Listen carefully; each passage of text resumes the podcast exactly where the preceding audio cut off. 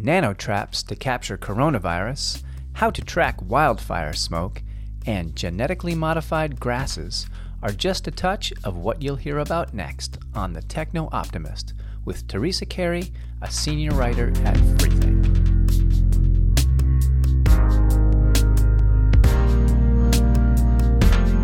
This is The Technoptimist. I'm Teresa Carey. Each week, I'll share the latest news on how technology is solving some of the world's biggest problems, even the problems that technology itself may have caused.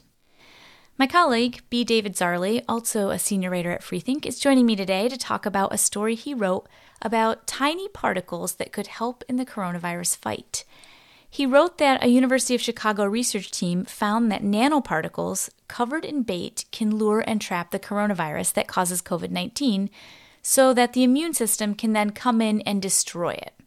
So, Brian, in your article, you said this approach was inspired by cancer cells. What does that mean? How does it work? Uh, so, basically, they cover the nanoparticles in bait that will attract the virus. Uh, the viruses are looking for something called ACE2, which is a protein that human cells make, and that's what they stick to to get into your cells. Uh, by covering the nanotrap in a whole bunch of ACE2, they can actually make the nanotrap a more likely target than the human cells. And then once the virus is stuck to these nanotraps, it actually sends out a signal that calls in the immune system to come and gobble them both up. That's pretty cool. They don't just trap it, they trap it and then be like, over here, like, you know, come eat me. And then the virus gets eaten up. This study was conducted in mice and a donated set of lungs. Next, they're going to have to test it in larger animals and eventually in humans. And so, if it proves to work for coronavirus, what does this mean for viruses more broadly speaking? So, the great thing about this approach is that you can just sort of swap the bait out all the viruses have something that they're looking for to attach to human cells. So if you can find the target that the other virus is looking for, you can put that on the nano trap instead and trap a different bug.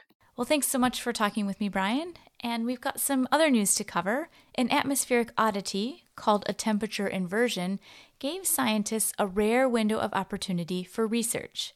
Typically, warm air is concentrated near the ground, and it gets cooler in the upper layers of the atmosphere.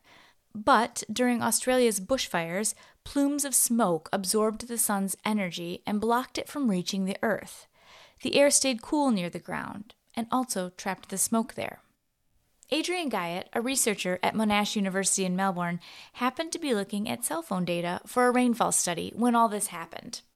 And as the low lying banks of smoke spread across Australia, Guyot began to see distinct cell signal patterns.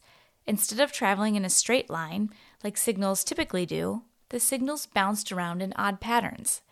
Guyot realized that the patterns were related to how much smoke was present, and that in the future, mobile phone signals could help detect bushfire smoke and potentially save lives. Who knew prairie grass could be a powerful sponge that cleans up toxic waste? Well, it can be, with a little genetic modification. Liz Rylott and her team at the University of York grafted genes from bacteria into a common prairie grass. They selected genes that were known to break down RDX, a compound that was used in military explosives like TNT during World War II. The researchers thought if these genes can break down RDX in bacteria, why not try them out in grass?